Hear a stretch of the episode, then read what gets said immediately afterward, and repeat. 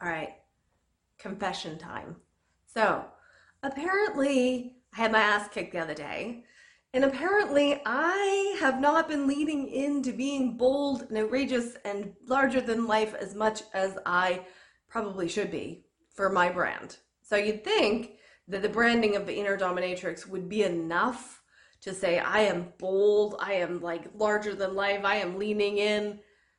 But there's still been some pieces where I've had people call me on the fact that I've kind of like, oh, maybe softened the message a little bit. So look out because the badass mindset is kicking it into high gear. Yes, you heard it here. Okay, so I am leaning in big time. I'm going to be really bold. I'm going to start talking about topics that are just a little more, I'm going to just be more bold about it. You know what? Because the thing is, I want you to fucking succeed. That's it. I want you to fucking succeed, right? Whatever that is for you, whatever your definition of success is, I want you to succeed.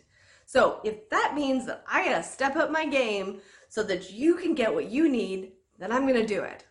I'm Dana Ferrand, and this is your badass mindset.